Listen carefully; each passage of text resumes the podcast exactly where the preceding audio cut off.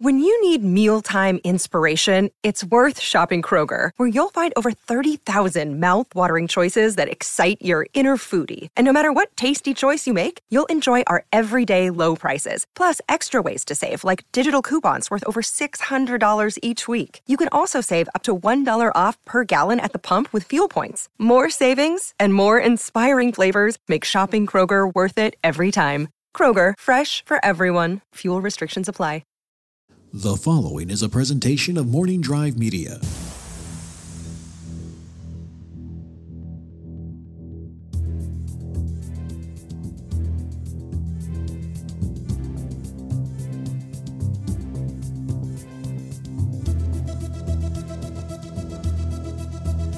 Hello, everybody, and welcome to another edition of Inside Why We Love Star Wars. I'm Ken Napzok, here to go inside my book on Star Wars.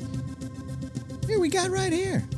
I'm branded to the high heavens if you're watching this on YouTube. We also release this on the Knapsack Files podcast feed as a separate audio experience. But you have me right now talking about this book, and, and this is, uh, we actually stopped this series for a while. I was looking at a bunch of, uh, the essays in the book at, at a time, grouping three or four together, giving you behind the scenes stories, some thoughts, and looking back on these essays because I wrote this book before The Mandalorian came out before Rise of Skywalker came out, and uh, obviously a lot more things going to come our way.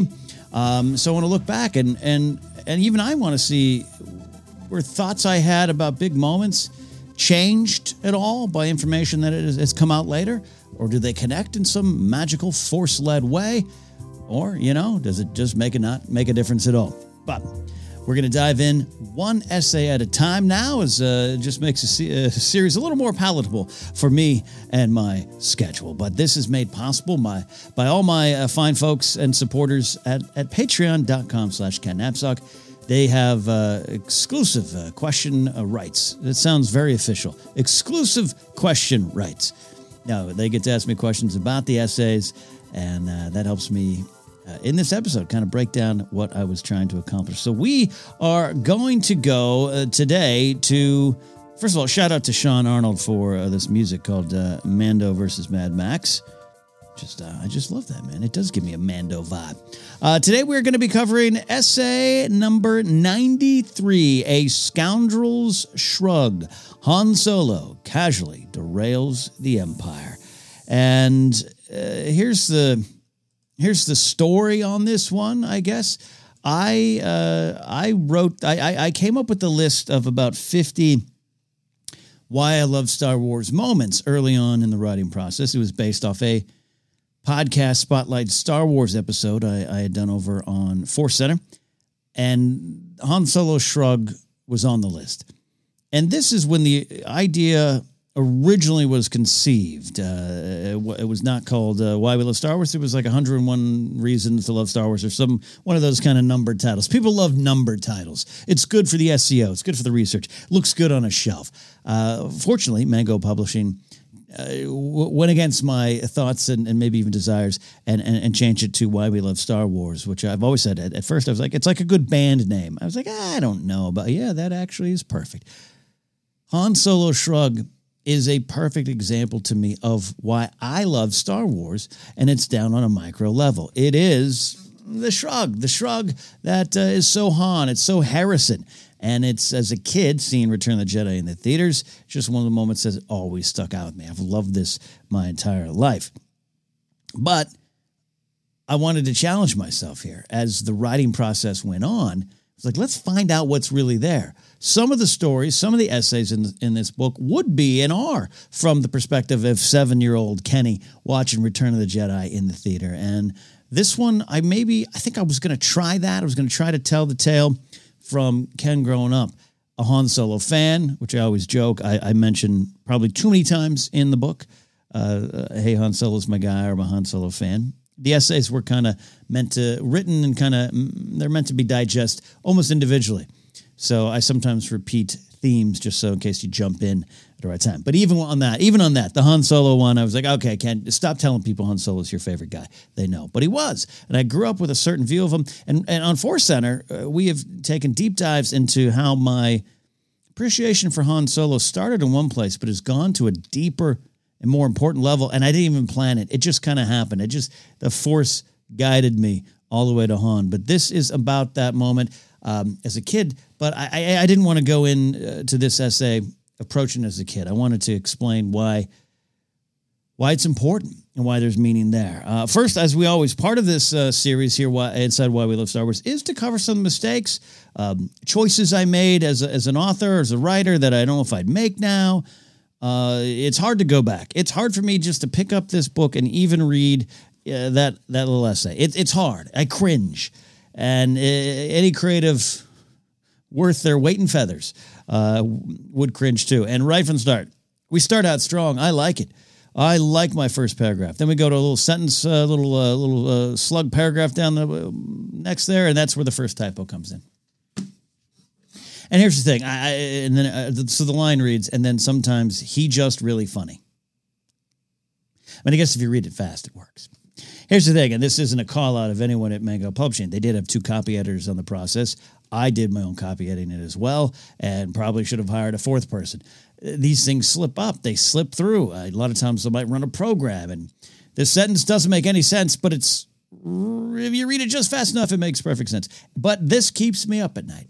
The audiobook version of Why We Love Star Wars, uh, I get to make these corrections. And that's why I always say, check out that version if these little grammar and, and typos, uh, mistakes uh, bother you on any level, because they bother me.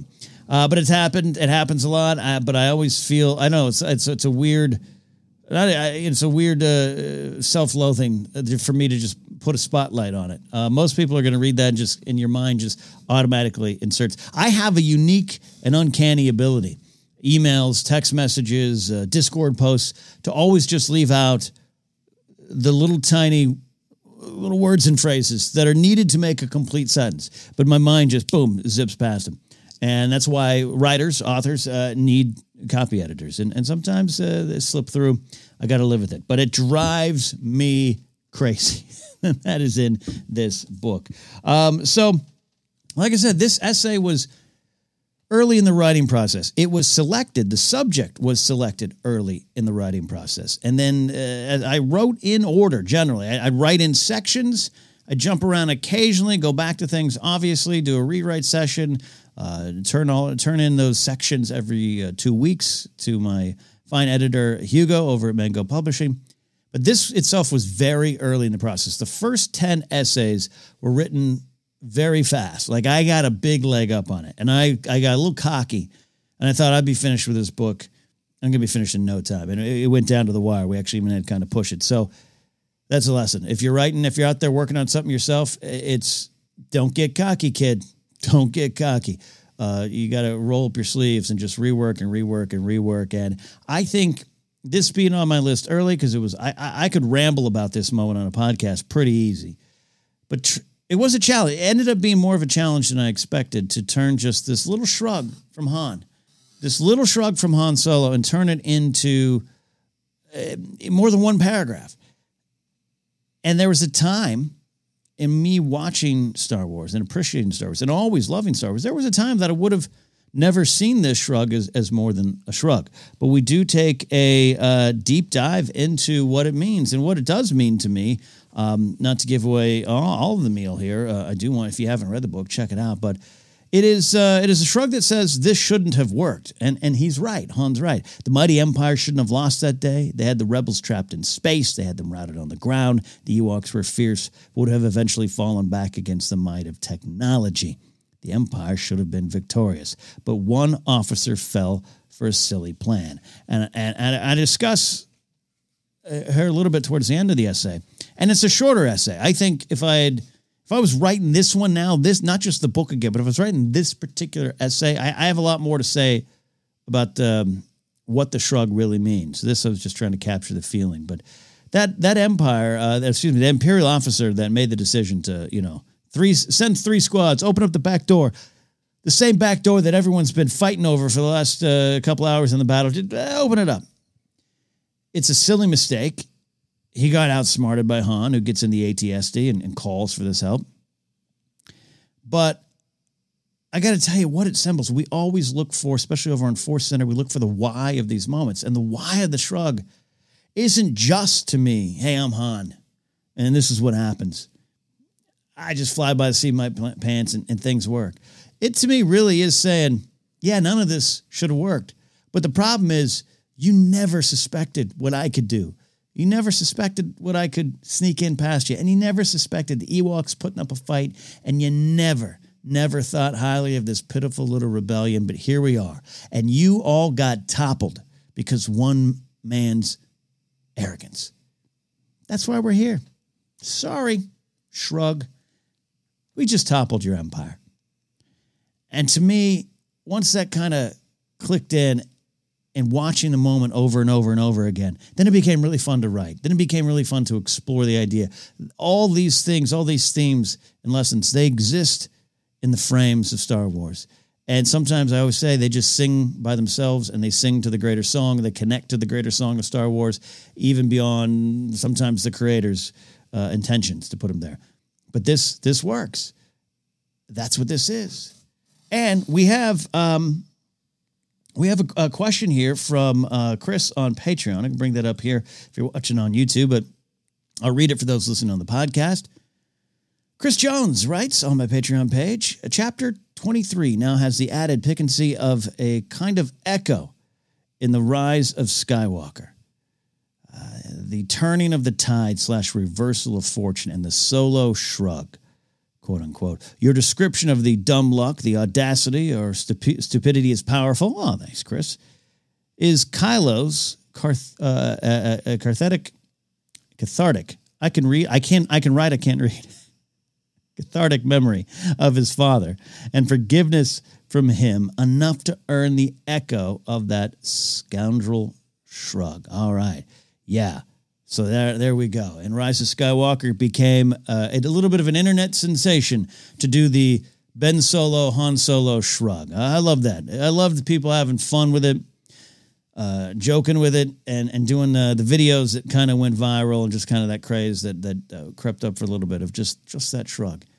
So Chris's question is: Does does Ben Solo? He does it he does it to be like his father. Adam Driver chooses in that moment, and, and, and the team, JJ and the team, to, to put it in there, to, to mimic um, Harrison Ford. But is it just that? Is it an homage? Is it an ode?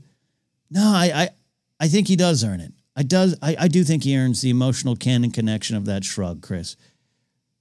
Ben Solo's basically saying in that moment to his buddies, his old pals in the Knights of Ren, yeah, you had me defeated. I had no lightsaber. You were going to win. The Emperor was going to win. You all here thought we are going to win. But you didn't suspect in all of your infinite power, your unlimited power, if you will, all of your Sith wisdom and all your evil ways, motivated by power and greed, as I once was too, or motivated by trying to be something you're not. You never you never suspected that that, that girl out there, that scavenger that we all look down upon, you never suspected that she would choose to stand against hate, that she would not give in to it. And that our connection, especially for the emperor, our connection was may, way more powerful than anyone could have imagined on paper. But it was all clear, it was all there, it was happening in front of you. You, you just didn't see it. And now, oopsie, I got a lightsaber and I'm going to topple all of you. I think the connection is there. And it's, and it's interesting because, again, this was written before Rise of Skywalker. Uh, this isn't some great, great prediction. I didn't, I didn't put in here, oh, and then I bet his son does it too. No. But these are those themes. These are the notes of the greater song that are played in all these stories. It is the son of Han Solo. It's not Kylo in that moment, as we know. It is Ben and Adam Driver all through all through this, particularly in Rise of Skywalker.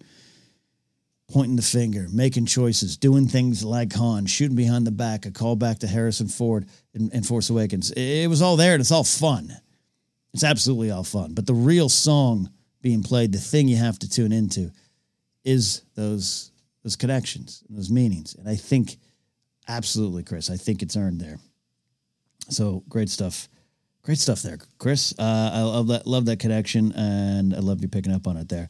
Um, it's interesting too. In this essay, I do talk about Han's death. I make it kind of a joke. I talk about his never tell me the odds, uh, the, the that aspect of his character.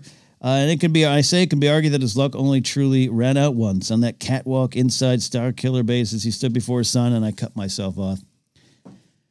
Now we know more. The the the Han, the the memory of Han that haunts Kylo, but then ends up redeeming him or redeeming Ben in Rise of Skywalker is I think my favorite moment in that film, uh, a film that has many moments that I love, but I think I think that moment just moves me on so many levels because I am this Han Solo mark. I just love him, and I've grown up with him.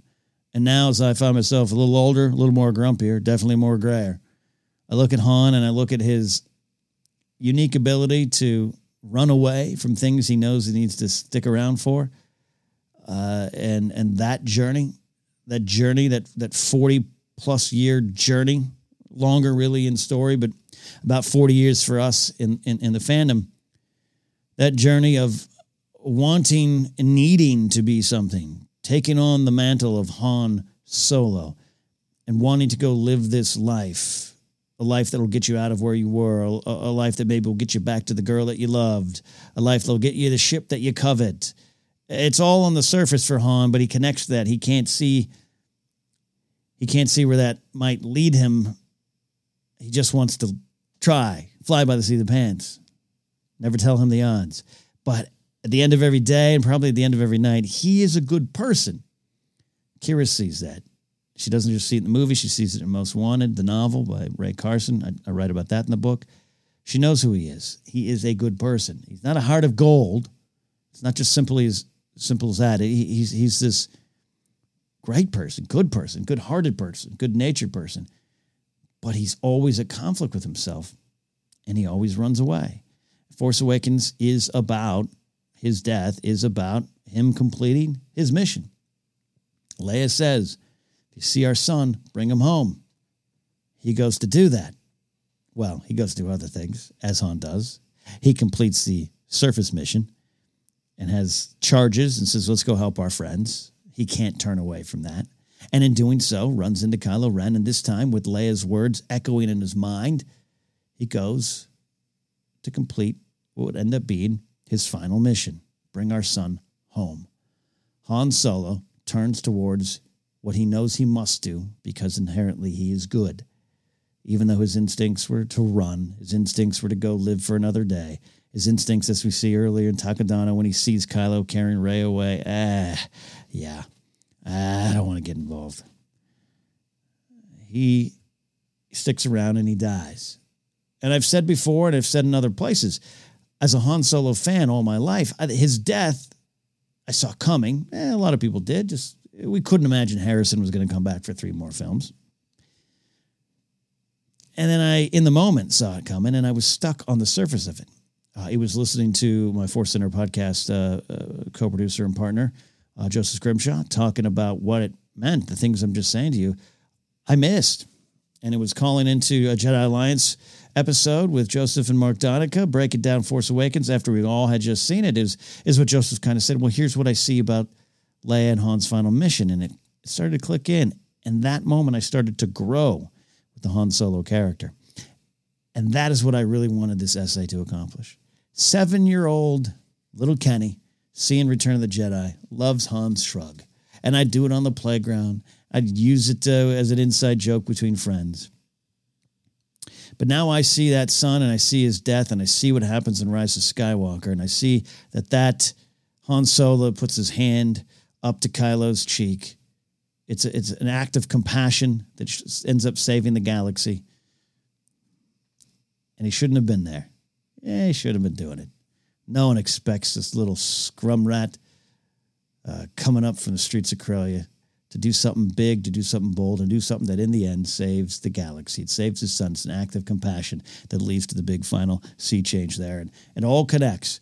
It all connects. And that's what I wanted this essay to be about. I wanted it to be about little seven year old Kenny seeing something he loves and growing up with Star Wars and maturing with Star Wars and seeing something new and seeing something different, but seeing the real big themes and emotions that are there. So there you go. That is number 93 A Scoundrel's Shrug. Han Solo casually derails the Empire. Hope you enjoyed the inside scoop of that essay. Of course, if you want to pick up the book yourself, you can head on over to uh. You can link to where to get it on Amazon, IndieBound, Target.com, a lot of other places. You can go into a local bookstore when you can. Go safely, wear a mask all the time. That's right. I recorded this during the, the lockdown.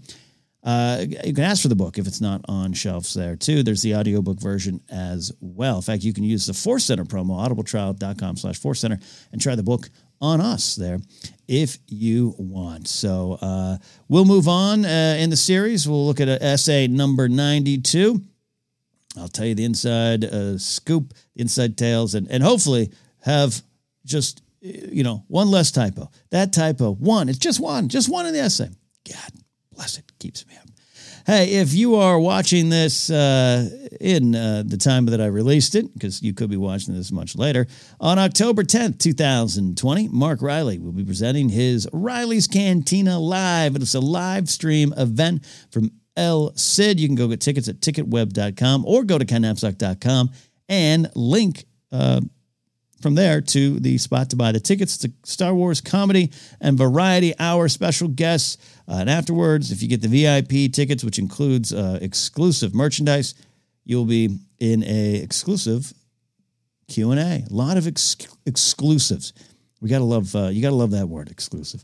All right, we're on uh, on the way out of here. I appreciate y'all uh, paying attention uh, to this little little session of Kenny looks back on his essay with one eye closed, hoping it's not too bad. All right, we'll see you next time here on Inside Why We Love Star Wars.